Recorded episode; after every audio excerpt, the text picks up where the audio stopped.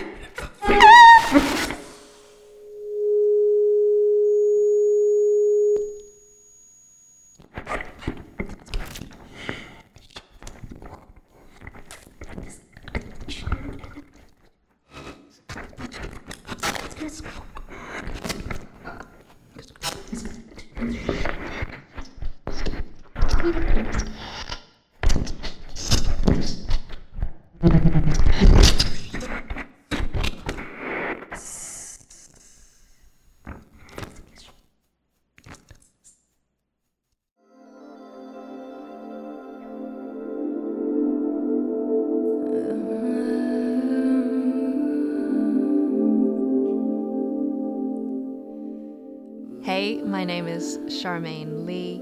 I am a vocalist and electronic artist, and I have been known to be called the Deviant. I grew up in Sydney, Australia. My parents migrated from Hong Kong in the 80s and they raised uh, my brother and I there.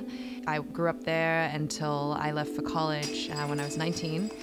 I went to Princeton for my undergrad. I studied sociology, but I'd always had this passion for music. Um, I played classical guitar quite seriously in high school, and my parents are both super musical folks. And uh, my dad's an amateur jazz guitarist, and uh, my brother's name is Miles for Miles Davis, so it really ran in the family. And then my mum played the timpani in the Hong Kong Youth Orchestra, so super musical family. And I grew up a lot with that in my house. And um, for me, uh, voice and, and singing always came naturally, uh, but it's something I'd never never really explored formally in that sense. Uh, and then when I got to college, I joined a few jazz ensembles and started really getting serious about um, voice and. Uh, naturally, sort of in that sense, after graduating, I, I really wanted to pursue it in a more uh, formal fashion, and so I ended up applying to the New England Conservatory. I had heard it was an incredible program. Uh, you know, I had this vision initially of wanting to be sort of a modern jazz singer. At the time, uh, I was kind of a, what you'd consider a late bloomer. I had never heard of uh, most folks in the avant garde world. At that point, I was listening to Mariah Carey and Whitney Houston and, and sort of all the my favorite kind of vocal divas, but then, um, you know, had gotten really into sort of the modern jazz world, a la Gretchen Parlato, Robert Glasper, and a lot of the music I was writing at the time was like you know, major seven sharp 11 scattered everywhere and, and sort of odd time signatures. And then when I got to NEC, I signed up on a whim for an ensemble, but led by Joe Morris, and it was called the Properties of Free Music.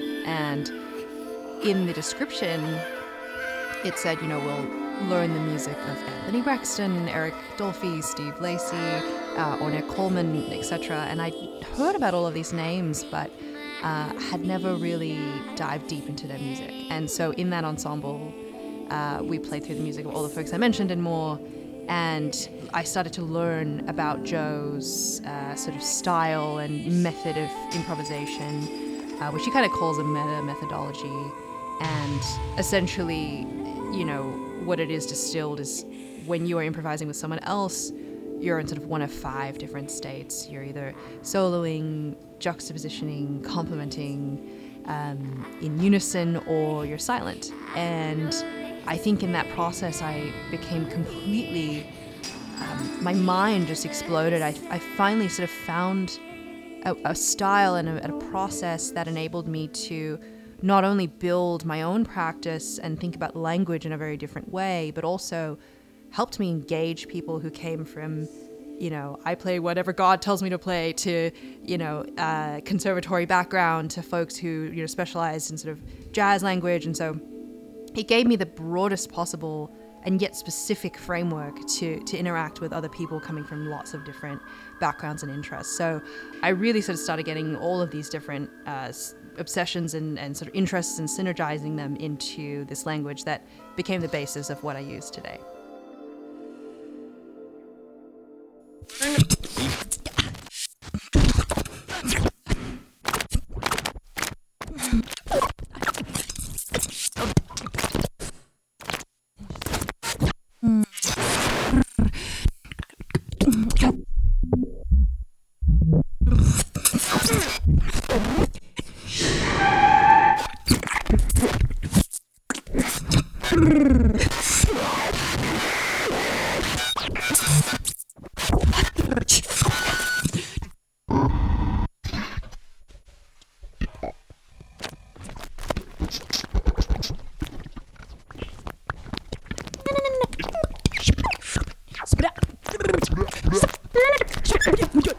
Yow.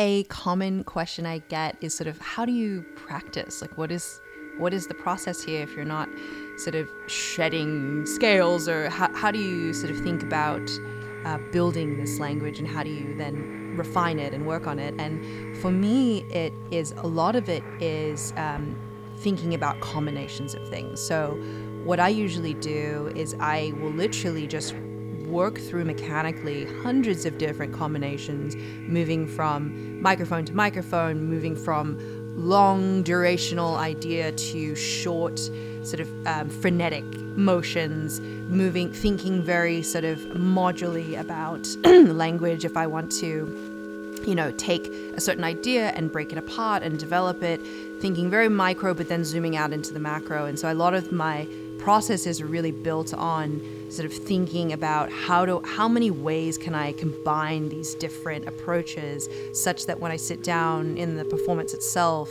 I can kind of deploy it ad hoc in, depending on what feels true to that moment. You know, folks who see me live kind of understand that there's an implicit dynamic and relationship with the voice and the microphone for me. So it's really about amplification. I think my interests and my sound right now is very much built upon that. So I think what maybe differs between me and uh, sort of other vocalists in this art form is their their sort of acoustic manifest- manifestation of their technique is is kind of a, a very central point. Whereas for me, my interests are very much rooted in the amplification aspect and how can I use microphones really sort of as an instrument in and of itself.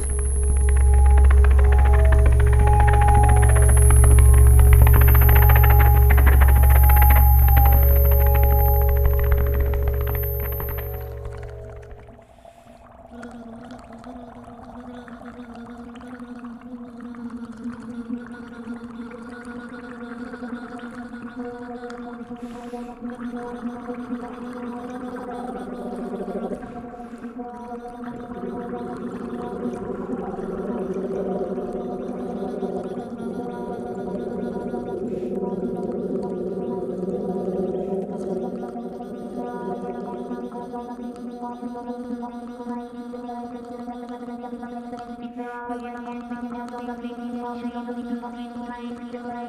you.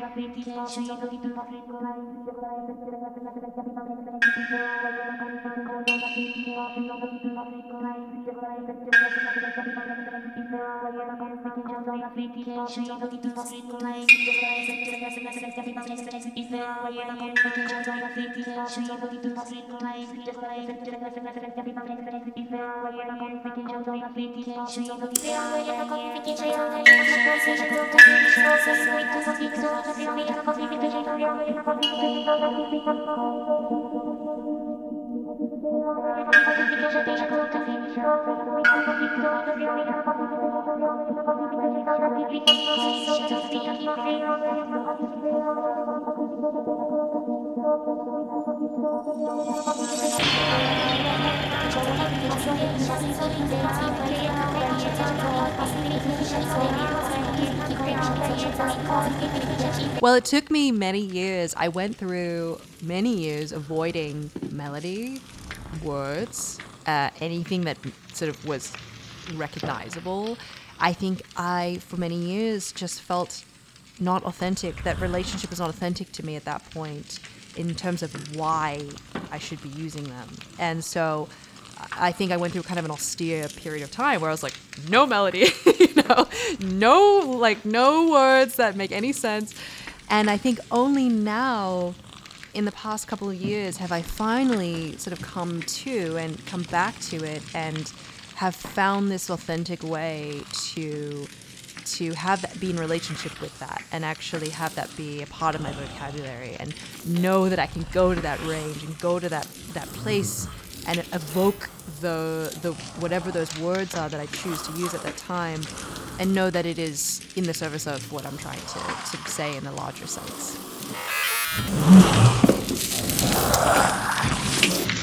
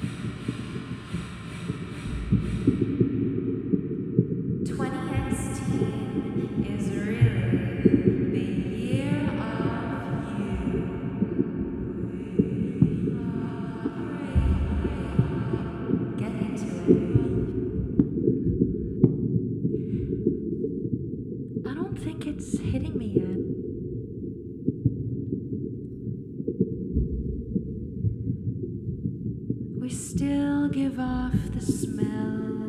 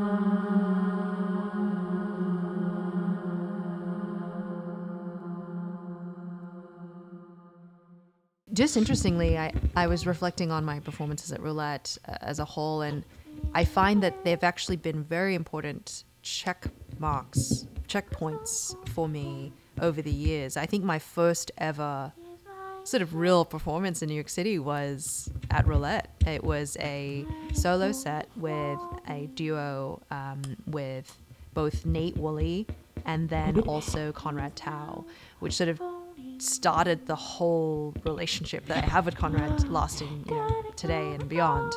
But I think roulette in general has been these kind of artistic check marks for me and sort of these these ways for me to look back and think okay what's what has been the development? And i think you can really see that. I mean from the first performance i just had a microphone. I was just figuring out kind of how this vocabulary was working uh, Conrad had an electronic setup, and he was also figuring out for the first time how do I do live processing, like what is sampling, and and so when I look back and I look at the most release, recent performance, I mean, I had a modular synthesizer, I had a sampler, I was using five different microphones. I mean, just on a landscape, you know, perspective, it, it's it's become so rich in that way, uh, and I think uh, the vocabulary has just really, really deepened since that point.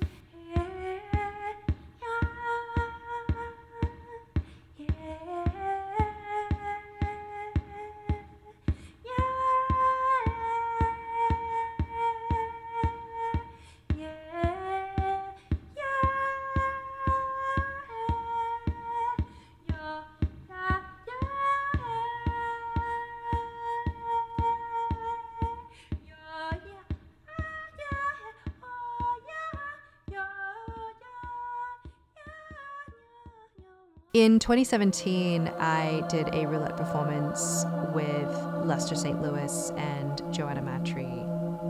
Joanna and, and Lester are both some of the most unique improvisers that I know, and people who I feel have learned how to channel uh, their personalities to speak through.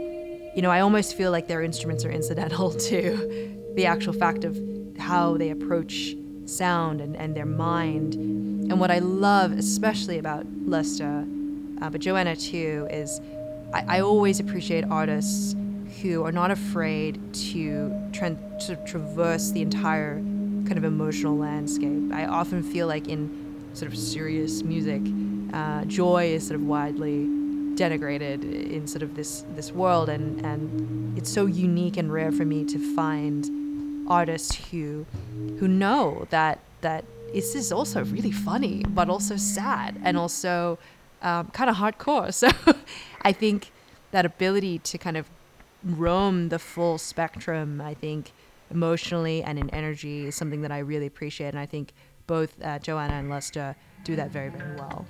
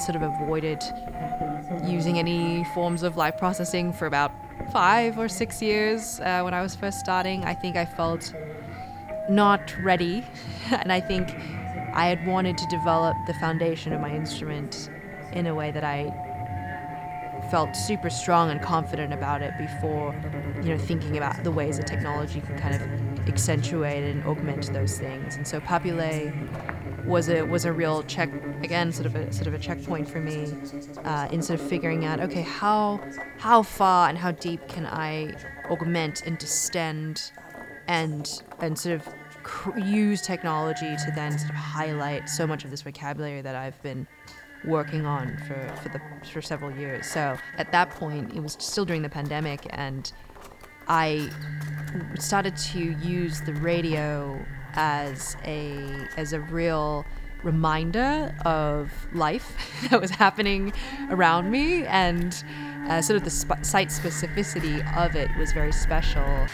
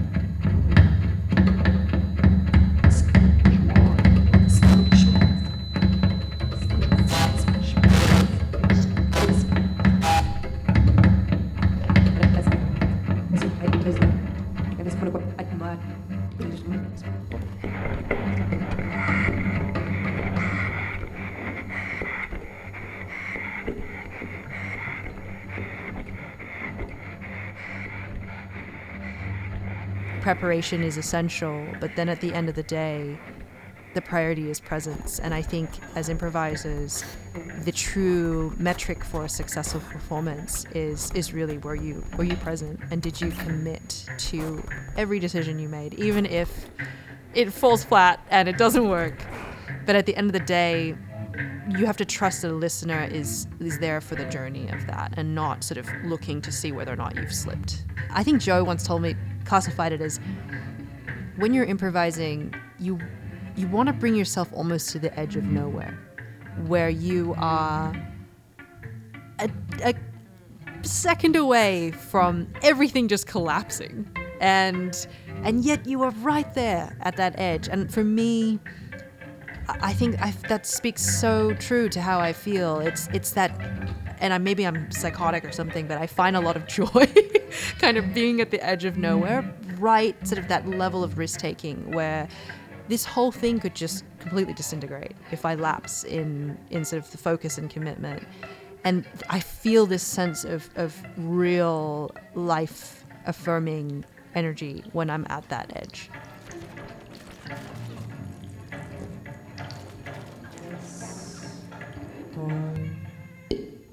no. This. Shh. I cannot. The sky. Bewilders me.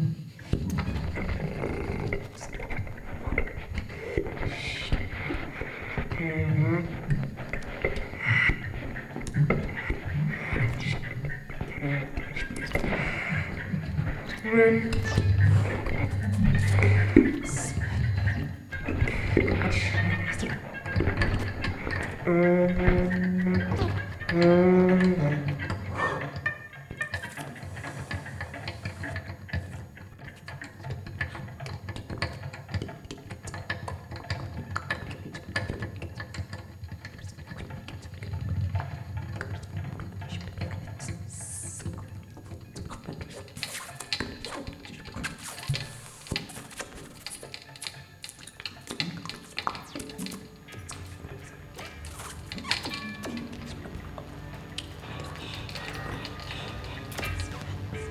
The music of vocalist, composer, and electronic musician Charmaine Lee.